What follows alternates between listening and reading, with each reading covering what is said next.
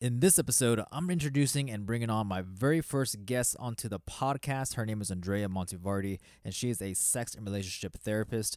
Guys, we recorded such an amazing podcast today, and I'm super excited to be sharing this episode with you guys because there's a lot of really good, valuable stuff in this podcast, in this episode where we talk about relationships, about being single, about sex, and a bunch of other stuff that you guys are definitely going to want to listen to this podcast in its in its entirety.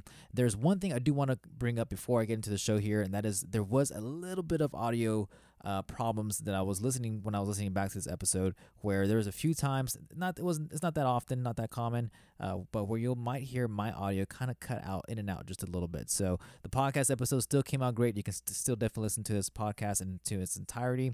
Um, but just want to give you guys that little bit of that heads up. This is my first episode with a guest, so I'm gonna I am kind of learning as I go here uh, and tweaking the audio here just a little bit. But this podcast did come out great, still even with a little bit of audio issues that came out with it, and I'm super super excited, guys, to introduce you guys to Andrea. So let's get into it.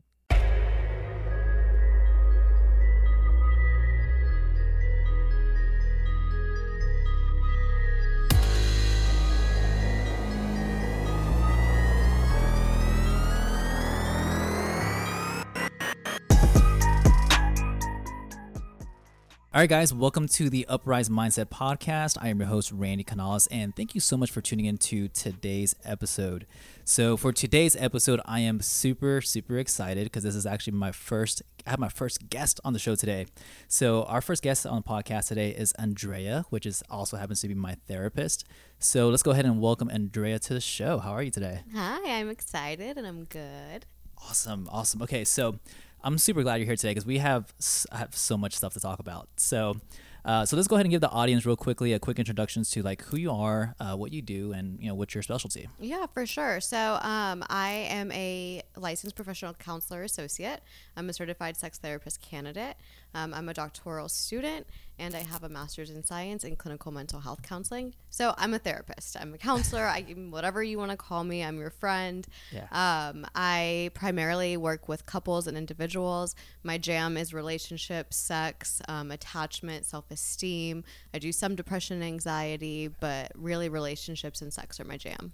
Okay, awesome. Wow, that's a mouthful. You have a, you have a lot going on there. That's awesome. Okay, so you're a so you're like you said you're a therapist. Yeah. So what um what kind of got you into becoming a therapist? Like, what's your what was your your calling behind that? Yes. Okay. So my calling. So at first, I was actually going to do neuroscience, and I was mm. doing my bachelor's in biology. Interesting. Um, I had gotten like two and a half years into my bachelor's degree, and I just couldn't stop thinking about a psychology course I had taken actually in high school. Okay. And I was just really called to wanting to make a difference, but I knew that it was going to be on a one on one level. Mm-hmm. And I realized, first of all, I'm really chatty. I'm really nosy. I love talking to people. And for some reason, all of my friends used to come to me for advice. Okay. So I kind of got curious about psychology. I wanted to learn more about the brain. I wanted to learn more about like what why we do what we do, mm. why people are the way that they are. Right. So I switched my major and I immediately knew that I had made the right decision. Like it was yeah. truly my passion. But then, okay, what am I going to do with this psychology degree? Right. So then I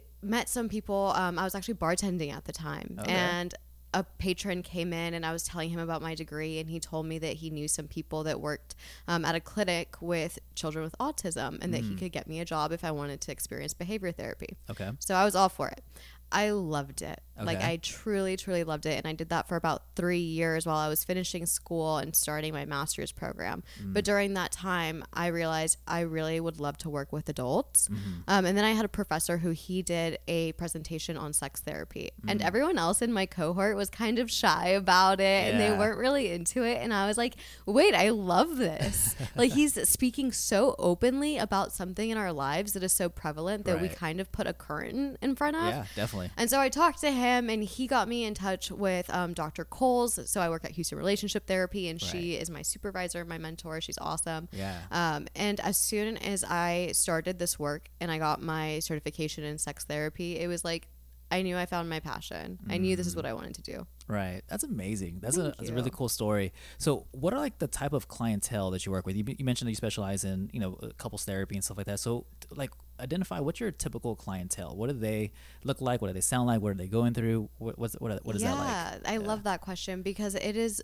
so broad. Mm-hmm. I mean, I have couples who are early 20s and they're going through premarital counseling, or I have couples who are in their 50s and they're going through premarital yeah. counseling, or I have couples who are in their 60s and they're experiencing a disconnect with an intimacy and they're wanting to reconnect, mm. or they mm. want to explore um, their just erotic map mm. and see what they can add in their sexual life or in their romantic life to really help them feel more cohesive with one another. Mm. Um, I would say the main common thread with mm-hmm. all of my couples yeah. is communication and trust. Interesting. Okay. That even, was a question I had. Yeah. Yeah. Okay. Even if it, they come in and they're like, hey, we're experiencing some issues with erectile dysfunction. Yeah. I'm like, okay, cool. Let's look at everything else first before we really dive into the sex realm. Right. Because sex is so vulnerable. Right. And usually there's something deeper to it. Mm. Usually there's some pressure going on mm. or there was a break in trust and now all of a sudden there's this shift and we're experiencing erectile dysfunction. Mm. Wow. Okay, that makes a lot yeah. of sense. I guess, like you mentioned too, a lot of people they just look at it as a surface level and they don't really realize, like, okay, what are the more deeper issues kind of going on within ourselves or within our relationship that we can look at before, you know, diagnosing whatever something else that it, it might not be that causing that reason or whatever it might be. Exactly um, right. So that's that's good. Yeah. And that was a, that was a question that I actually had was, and you kind of answered already, but mm-hmm. I, I, guess what's the most common thing that you're seeing couples coming into for therapy? And you, you mentioned just, yeah. just it's mainly trust and what was the other one? Communication. Communication. Okay. Oh, obviously. Yeah. okay. so I would actually say that communication is number one. Interesting. Okay. Before I continue on a journey with any couple, mm-hmm. the first thing that we do is we lay down ground rules for communication mm. that the three of us will practice within the room and mm. that. I hope they will begin practicing outside of the room. Mm. So this is going to look like your typical therapist of the I statements. I feel X, Y, and right. Z. But like we all know that that's the typical therapist thing because right. it works. Yeah. There's science behind it. There's evidence behind it. It is so real. Right. The next thing I want to look at is are you taking responsibility for what is yours? Are you able to communicate when you are upset about something or are you able to communicate when you have gratitude for your partner as well? That mm. Is more important than being being able to express your complaints. Right. Um, I think another really big piece within communication is fair fighting rules. Okay. We don't learn how to fight. Right. And that's something that I enjoy working with all of my couples, whether they think that they're grade A communicators mm-hmm. or that mm-hmm. they're terrible communicators. We all start on that same playing ground. On the same playing ground. That makes yeah. sense. Why do you think couple? Why do you think that's the number one issue? Why do you think couples have such a hard time with just communicating just like basic needs with one another like mm-hmm. why is mm-hmm. that such a difficult conversation for couples to have you know before having to you know step into therapy or anything like that what what yeah. do you think that is so i'm actually going to turn this question on you okay how Ooh. did you learn how to communicate your needs um. Wow, that's a great question. Here, here we go. There, am I being am I being charged right Surprise! now? um, that's a great question. I think just over time, you know, mm-hmm. learning learning what uh, things that I like and things that I want mm-hmm. out of a mm-hmm. relationship, and um, communicating that with my partner. But I, you know, I gotta confess, there are times where I probably didn't speak up when I should have. Yeah. Um, and I guess it's it's a learned skill that I guess you can't really have, or you people don't have naturally un- until you actually experience, you know, life and you understand right. what you like, what you don't like, um, and how to communicate that because uh, you know, it's obvious. A lot of people, you know, including myself, you know, I've been through there where mm-hmm. you know, we mm-hmm. just don't know how to communicate those needs, those basic things to our partner, and then mm-hmm. things go unresolved, and that's how you know fights happen or whatever might be, or arguments, and things kind of just blow up, you know, later on down the road, kind of thing. Right. Um, but um, did I answer your question? Yes, you did. Learning. Learning. You yes. tried Learning. trial and error and then you mm-hmm. learned from there. But you have a lot of self reflection skills. Yeah. Not everybody has that level of self awareness and self reflection right. or that desire yeah. to look back at, hey, how did that play out and what could I have done better and let me try something different. Right. So it's like me asking you, hey, how did you learn math? Well, mm. in kindergarten, they started teaching you math. And then in first grade, second grade, throughout your entire curricular career, mm-hmm. you started learning math. Right. But did anybody teach you how to communicate? Mm, no. Right. Yeah, that's right. Yeah, no, nobody has. And it's like yeah. it, we have this one skill in our life that we use with everybody. Right. We are creatures that we talk to anything around us, even right. if we don't want to. We still need human connection. Right. And so, why are we relying on trial and error? Right. Like, why aren't we starting these conversations from kindergarten? Well, for whatever reason, we don't. Right. And so, eventually, people stumble into my office, and sometimes they think that they're great at communicating and sometimes they know like I need help in this area. Right. And so that's when they start to learn. And right. so I, I think the answer, clear cut answer to your question is yeah. that we're never taught. Yeah. That's so true. I, I actually never even really kind of realized that. There's there's so many skills that school doesn't teach. I mean, communication is, is one. I mean, right. you know, um, you know, just basic finance finance stuff. You know, balancing checkbook or yeah. do, I mean, I don't know. I don't even have a checkbook. Do you have a checkbook? No, I don't have I a checkbook, and I wouldn't know where to begin. That was a terrible example for us millennials, but uh, you know, stuff like that. You know, just having a budget and stuff yeah. like that. Like stuff like that. Easy stuff like that isn't taught in schools, and like it's like if I find it crazy that like some of these most important things that skills that we need to have in life just aren't taught in schools. So that was that's actually a very good point that communication just isn't taught, and we kind of have to learn as you go, kind of thing. Yeah. Um, but that's that's crazy. Okay, so so yeah, so you said some of the co- most common things um, that couples go through is communication, and then the second thing was trust. Correct. So what kind of trust issues are you running into most most commonly with your yeah. clients? Okay, yeah. so trust can be trust can be so tiny. Yeah. And I think those are the ones that we miss a lot of the times that we're not even aware of sometimes, okay. that we don't realize those are playing a role in our relationship. Mm-hmm. And then trust breaks can be really big. It can be yeah. infidelity. Yeah. Um, so I do a lot of infidelity recovery work, mm-hmm. and a lot of the couples end up being able to make it yeah. through that time together and they start a whole new chapter in their love story with one another and that's right. beautiful but a lot of times we also do it leads to conscious uncoupling right um, but let's talk about like tiny trust things okay um, let's say that i don't trust my partner to take out the trash mm. okay well now i also don't trust my partner to bring home the three avocados i asked him to bring home mm. on his way hmm. home from work right and now i don't trust him to lock the door when he leaves. It starts snowballing. Right. So it can be something that seems really small right. and then it starts to snowball. Well, now this is going to affect the narrative that they have of their partner. Mm. Now they're saying, my partner is careless. Mm-hmm. Uh, my partner doesn't care about what I have to say. It can spin off into so many different directions that right. ends up really taking a toll on the dynamic within the relationship. Interesting. So it's not just oh I caught my boyfriend right. liking some thirst traps on, right, Instagram. on Instagram. you know, it can be so tiny, but we're not aware of right. how it affects the narratives that we hold. Right, that makes sense. So it's just it's really just the small little things um, that we are that we really don't really realize over time, like you mentioned, just kind of snowballs into bigger and bigger things. Right. And this tiny little trust issue all of a sudden turns into this really big deal down the road. Mm-hmm. So I can like definitely dust. see how that happens. yeah. yeah. That's crazy. Okay, so you mentioned infidelity. Obviously, that's being a, a huge like trust break in, in, many relationships, and it seems like you know that's more common nowadays. Mm-hmm. Like I'm mm-hmm. hearing from friends and family members and other people, and just you know online that you know this is happening happening a lot more common than mm-hmm. what it mm-hmm. seems like it was before in the past. I don't know if it's just because of social media and stuff like that, and, and now that people are able to discover these things a lot more easier.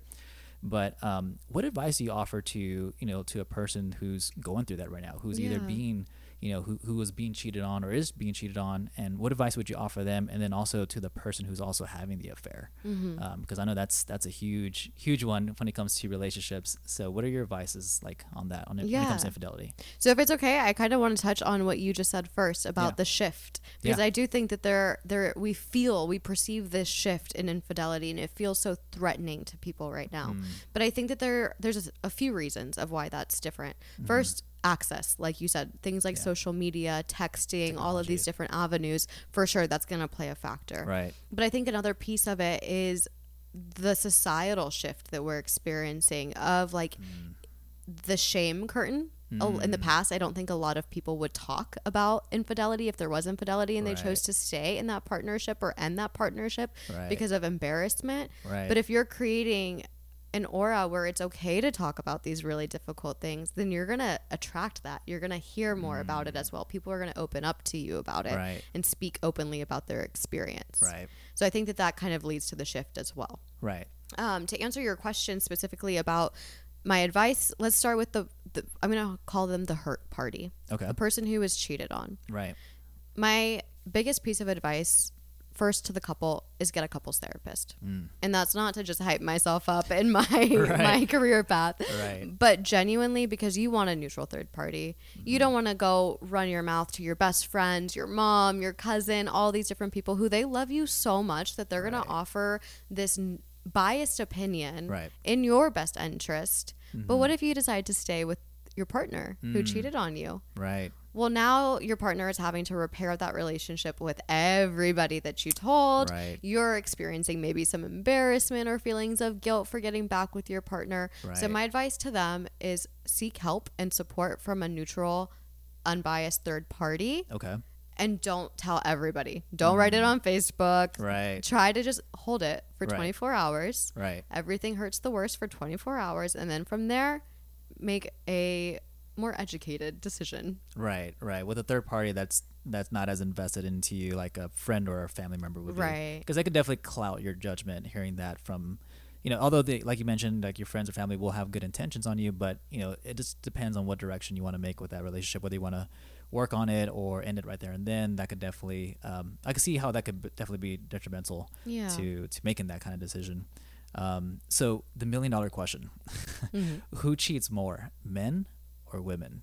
So this is a juicy question. Yeah, it is. You know, I'm going to be completely transparent that I haven't looked up a specific study Sure. to know exactly who cheats more. What I can say is I know that there is an increase in your chance of cheating if you came from a household where there Mm-hmm. was cheating, Okay. um, or if you have cheated in a past relationship. Hmm. But that goes for men and for women. Right. In my anecdotal experience with just clients that I have worked with, Yeah. I'm going to be completely honest. Coming into this, I was like, men are the cheaters. They're the ones who are doing this. Like, I'm sure that it's always going to be the Right. man. Right. I have been shocked. Yeah. the majority of the infidelity I have worked with Yeah. has been on behalf of the woman. mm, interesting. Okay. Yeah. Why do you think that is? Why do you think more women, or I mean, just in your specific case, in your Yeah. Is what you're seeing, but you know that not this applies across the board. But why Mm-hmm. are you thinking it's more? You're seeing a little bit more women nowadays than maybe what it was, you know, 10, 20 years ago. Right. And so I'm not sure that it's different than it was 10, 20 Mm-hmm. years ago. But the reason I think that these women have gotten to that place Mm-hmm. is emotional disconnect. Mm. They're lacking emotional intimacy within the relationship, and it hasn't been looked at. The partner's maybe just ignoring it, or they're Mm. being conflict avoidant and not coming to their partner and saying, Hey, I'm feeling disconnected from Right. you. And now I'm looking for this emotional security outside of the relationship with this other person. Right. And maybe it started off as an emotional affair and then Right. it became physical. Or maybe it was just the emotional affair, but that still can be betrayal depending on how you define How cheating, right? Right. Exactly. Yeah. Interesting. Okay. Um, how do you? How does a couple go about a, fair proofing their, their relationship or their marriage? Like, is there a way where it's like, okay, if we do these certain things, like in our everyday lives with each other, or you know, what are ways where you know you can almost you can't guarantee it, but you know, what are ways to affair affair proof your relationship from that ever even happening in your relationship? Yeah. So I do think there are a few things you can do, but like mm-hmm. you said, there's always going to be the potential Right. for something happening. So the way I usually describe it to people is I want you to imagine your backyard and that you're placing a fence in your mm-hmm. backyard. So we're placing these these boards up to protect our fence the best that we can. Well, sometimes Right. a tornado comes through and it knocks down our fence. Or you know how wood has those little holes and sometimes the rain can seep in. Like things can happen. So I think the first thing is people have to find some level of security within insecurity Mm. within the notion that I can't control Okay. everything in this relationship, Right. but I can hope for the best and I can decide how I'm going to react right. In a situation. Right. So, first, focus on yourself. Right. Right. Right? Exactly. Some things that people can do though, yeah, because we definitely want to look at safeguards. We want to be proactive. We don't want to just be reactive. Right. I always ask couples, like, are you pushing the same rock up the same mountain? Mm.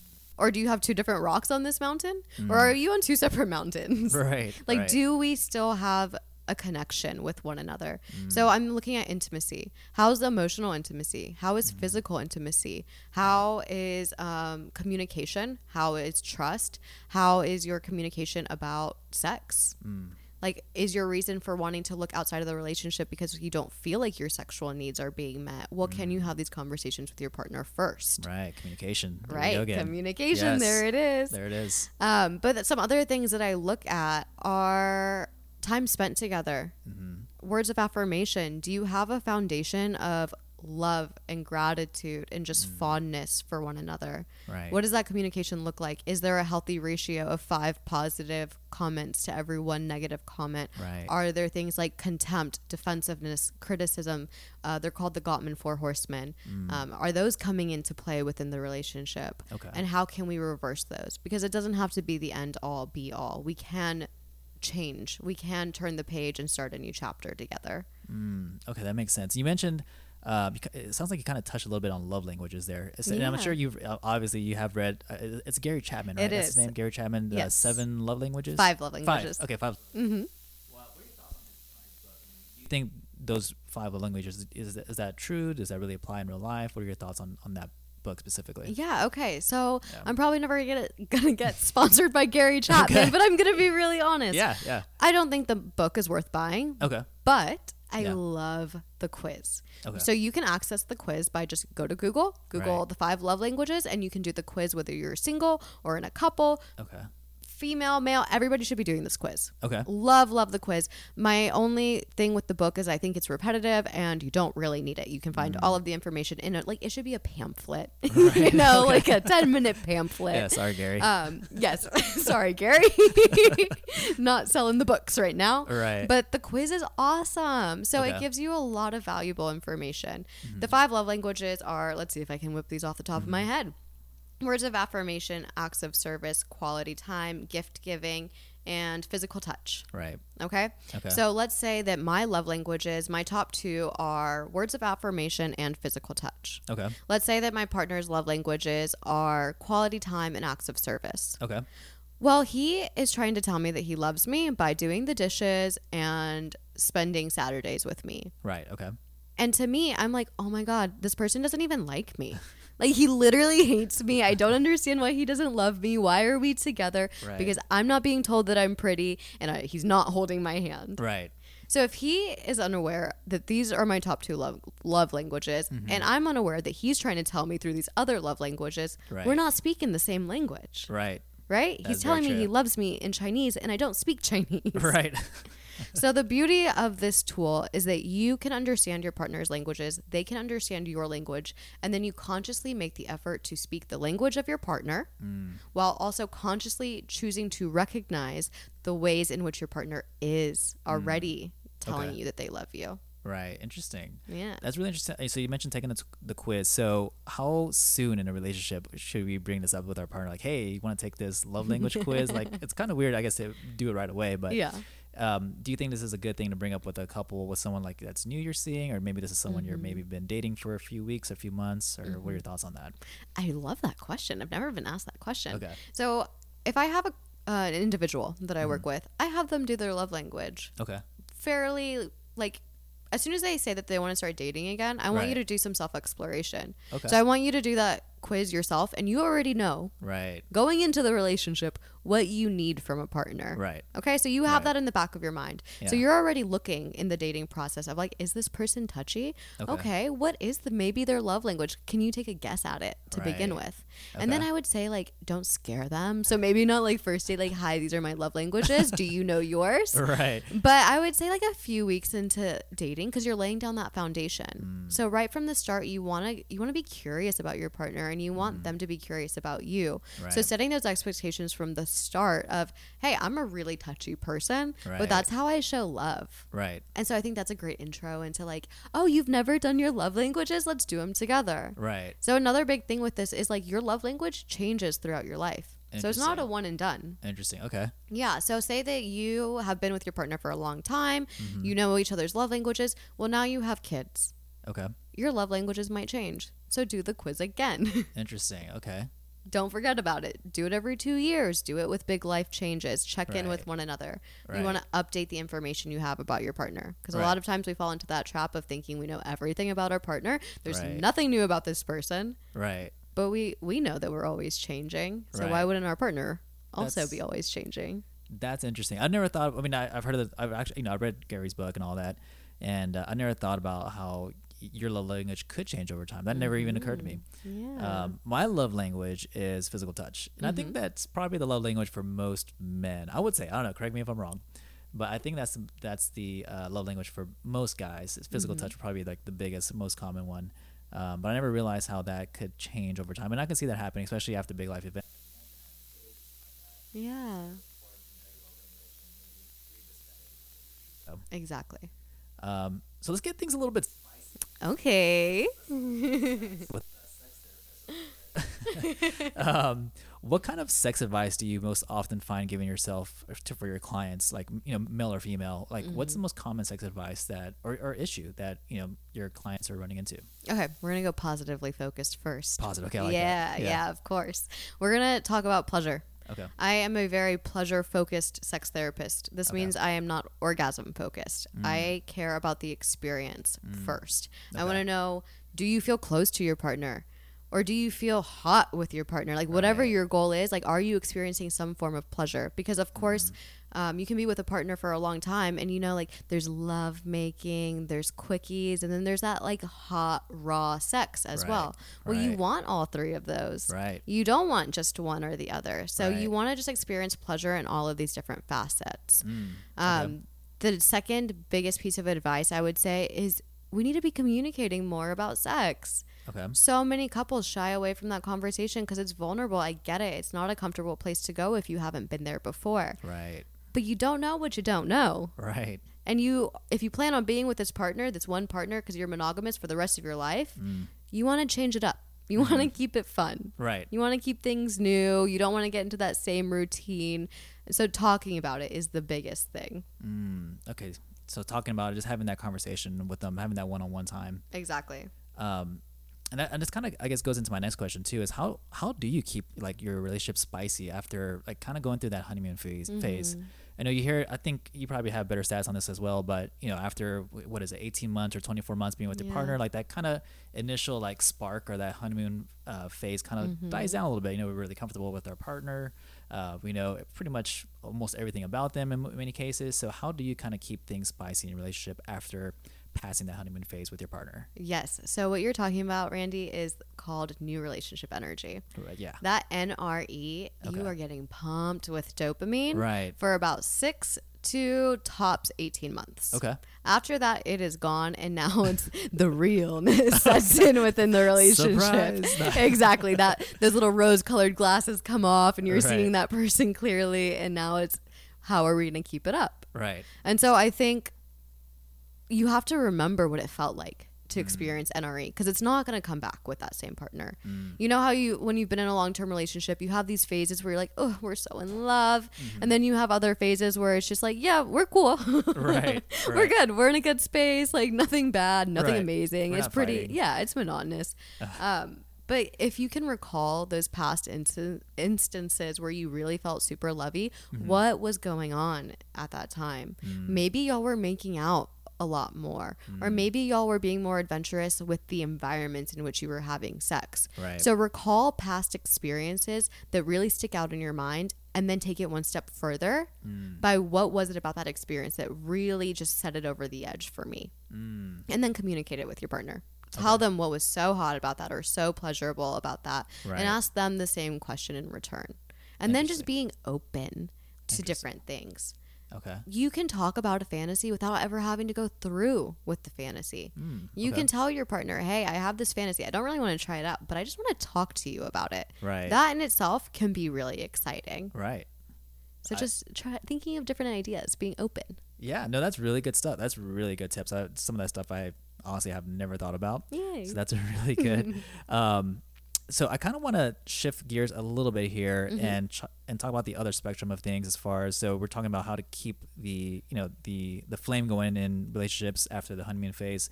Let's talk about in the very beginning of relationships. Let's talk about um, what makes uh, what actually makes a man here. Here's a good question for you. Okay. What actually makes a man sexy and irresistible in your opinion? Okay.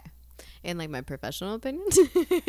professional and personal, I guess. Okay. Yeah. So I would say people are generally so there's like a study and it talks about how people are most attracted to their partners when they're about six feet away from one another okay. and they are witnessing their partner engage in an activity that they are just really passionate about mm. or they are mm. talking about something that they really love okay the idea behind this is that you remember that you are separate from mm. one another you okay. do not own that person you are not one right you are two Right. In any relationship, there is three. There's right. the two of you, and then there's the whole relationship together. Right. So remembering that that person, you don't know everything about that person. Mm-hmm. That's really exciting for people. Yeah. And so playing off of that in a new relationship for a man, I would say be confident. Mm. Shoot your shot. Right. Not in a scary aggressive shoot. way, but like be friendly, you know, be confident. Right. Show like what you're passionate about. What is unique about you? Like what Mm. makes Randy Randy? Like what is your purpose? What do you love to do? Yeah. And really just having that energy about you. Mm, okay. So just really just living your purpose, like like you mentioned, whatever that might be. Like, for example, I'm not a guitar player, but if I'm a guitar player Yeah. and that's something I'm really passionate about, and then seeing, you know, having your woman is kind of go through that experience with you, where she sees you in your elements, you know, doing your thing. Exactly. Um, that seems like, um, or in your opinion, that that's really what kind of like turns you on, in I guess, in a way. yeah. Uh, what, what you find attractive in in a, in a partner. Yeah, it's all authenticity. And maybe someone hates the guitar. Well, that's not the person for you. Right. But learn that earlier on as opposed to later. later on. Yeah. That makes sense. Um, what's the best way to approach a woman in a bar or a coffee shop or a gym, in your opinion? So I guess we kind of go more on the personal side. Mm-hmm. Okay. uh, From from you, uh, but what is what is the best way? Like if a guy were to approach you, Yeah. like at a whatever somewhere public, what's the best way to for him to open up a conversation with you? Okay. Yeah. So I'm going to do kind of what I encourage my clients to do sometimes when they're feeling stuck. And I tell them, tell me what you don't want. Mm. It's a lot easier for us to think of what we don't want as opposed to what we do want. So I'm going to start with that. Okay. Don't block a woman from the exit. don't run after a woman walking to her car Oh, or going down the stairs. Are you? Guilty. Oh yeah, I've done that. I've, I've done all that. Stuff. Ay, I, I. I have not blocked an exit. I haven't done that one yet. Yeah, don't do that one. Okay, I won't do that one. Glad we had this conversation. yeah. Um, don't do like a super cheesy pickup line Yeah. or just something wildly aggressive. Right. Um, I would say for me, I love just a classic man. Mm-hmm. I love someone who can hold conversation with me. Like, come up to me, introduce yourself, tell me your name, ask me what my name is, maybe shake my hand if COVID weren't a thing, especially, you know? Mm. Right. Maybe fist bump it out right now. Right. I don't know. um, but also just have confidence, but don't make me feel intimidated. Mm-hmm. Just make me feel like a human being that you respect and you have curiosity about. I would say don't be too aggressive with like the compliments straight off the bat Right. like just come off as friendly and then Yeah. let's see how that first conversation goes and if there's any energy between us Okay, that's really good stuff. Um, yeah, I've I've probably done mostly everything you said not to do in the past. most men Um, probably have yeah, true. And uh, but yeah, that's totally true. And I think some of my best times are I've gone up and talked to um, to a girl uh, to approach her was was exactly that. When I was just I went up to her and I was just like, hey, I just I saw you from across the room and I just had to come over and meet you. Hi, my name is Randy. Just something really as simple as that. yeah because Um, it's you like right. that's who you are that's your energy Exactly. Mm-hmm. And I've done the pickup line stuff and all that. They they're fun and funny, but yeah, they never get you anywhere. Nah, that Most gets of the you time they like, don't. exactly. That just lets you buy the girl a drink, and then she says thank you and runs to her friends. Right, And she's and like, "Oh my god, this guy just said this." and then you're out five dollars. exactly. Um, what's the most memorable approach you have ever experienced uh, yourself, like good or bad, uh, that you've Mm. ever had? Let's see. Okay, so this is a recent one. This is the first one that's coming to mind for me. So, mind you, this was just like a couple months ago, like peak COVID times. Okay. like the gym was just freshly opened.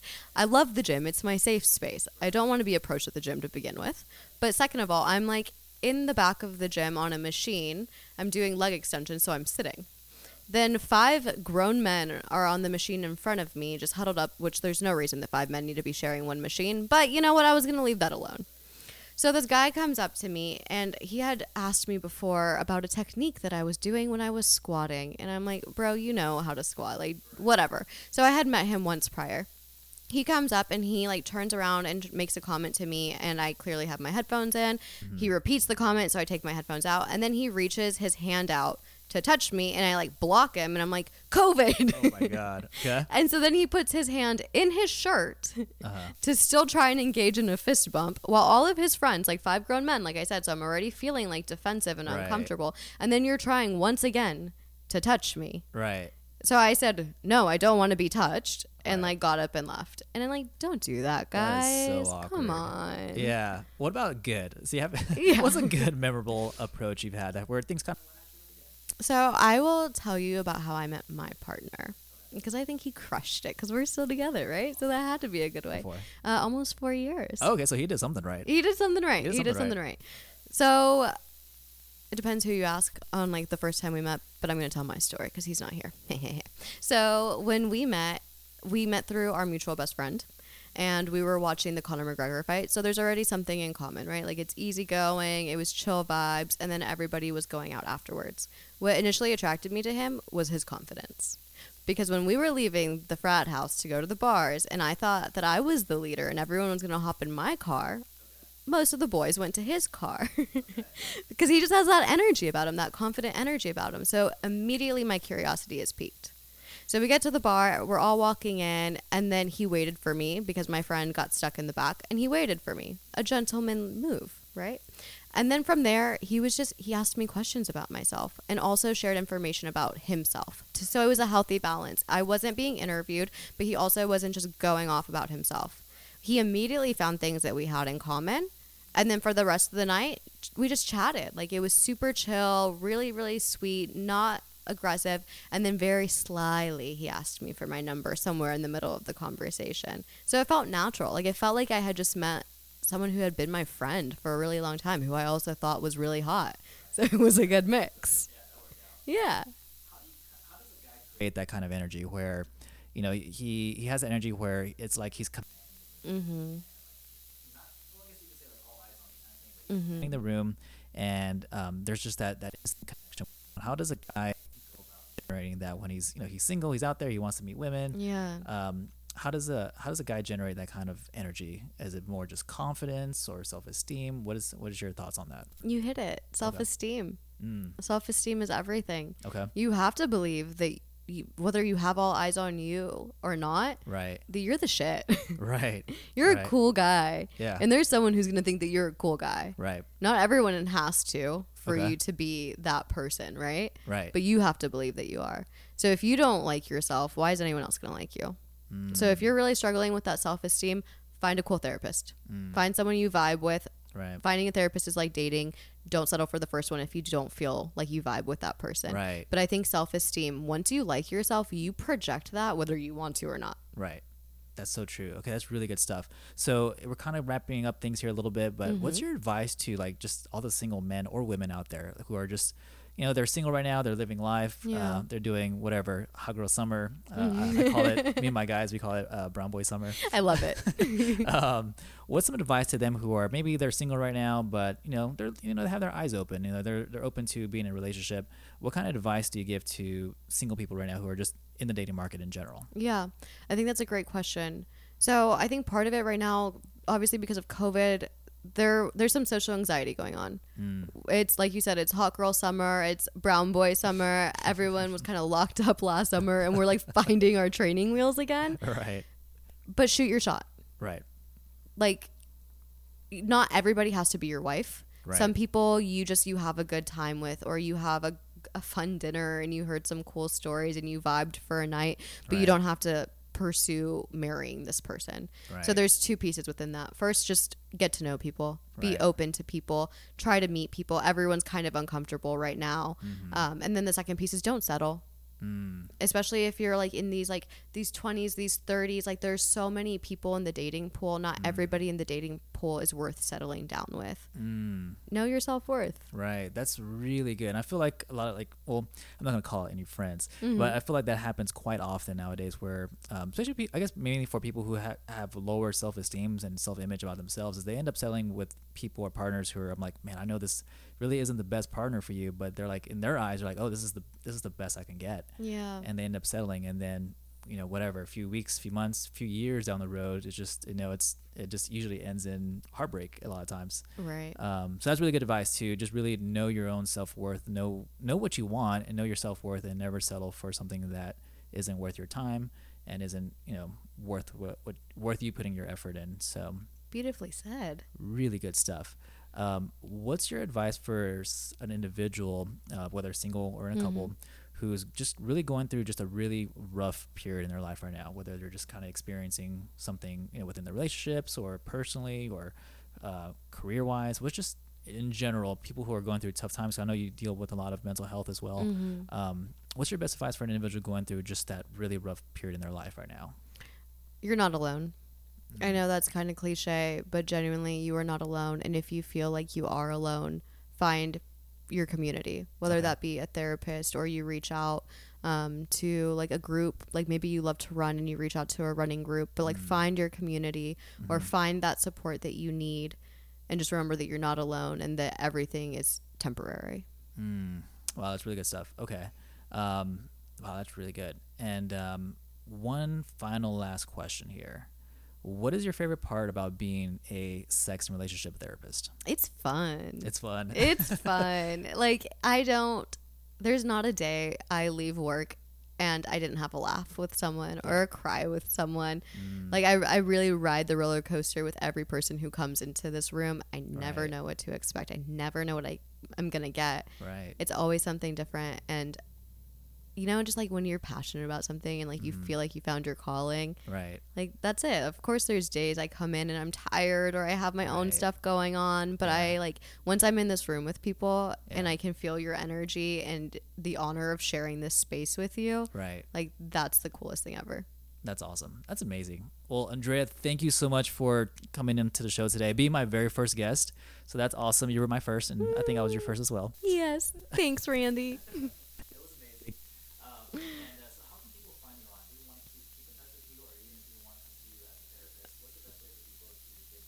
Yeah, so I am actually going to start accepting new clients again, which I'm super excited about. Exciting, Get some yeah. new faces. So they can call our front desk by just look up Houston Relationship Therapy and you'll find the phone number, or go to HoustonRelationshipTherapy.com, or you can email me directly at Andrea at HoustonRelationshipTherapy.com. And then if you're on the Instagram machine, you can find me at Therapy Sex. What, wait, what is it? Therapy, Sex, and Wellness. I should really know. I should, I should look that up right now. Let me see. That's it awesome. Is. And you do have some really funny yeah. stories on Thanks. Instagram that I follow. so if you guys aren't, or if you guys are on Instagram, make sure you follow Andrea. Really good tips and some fun stuff here and there as well.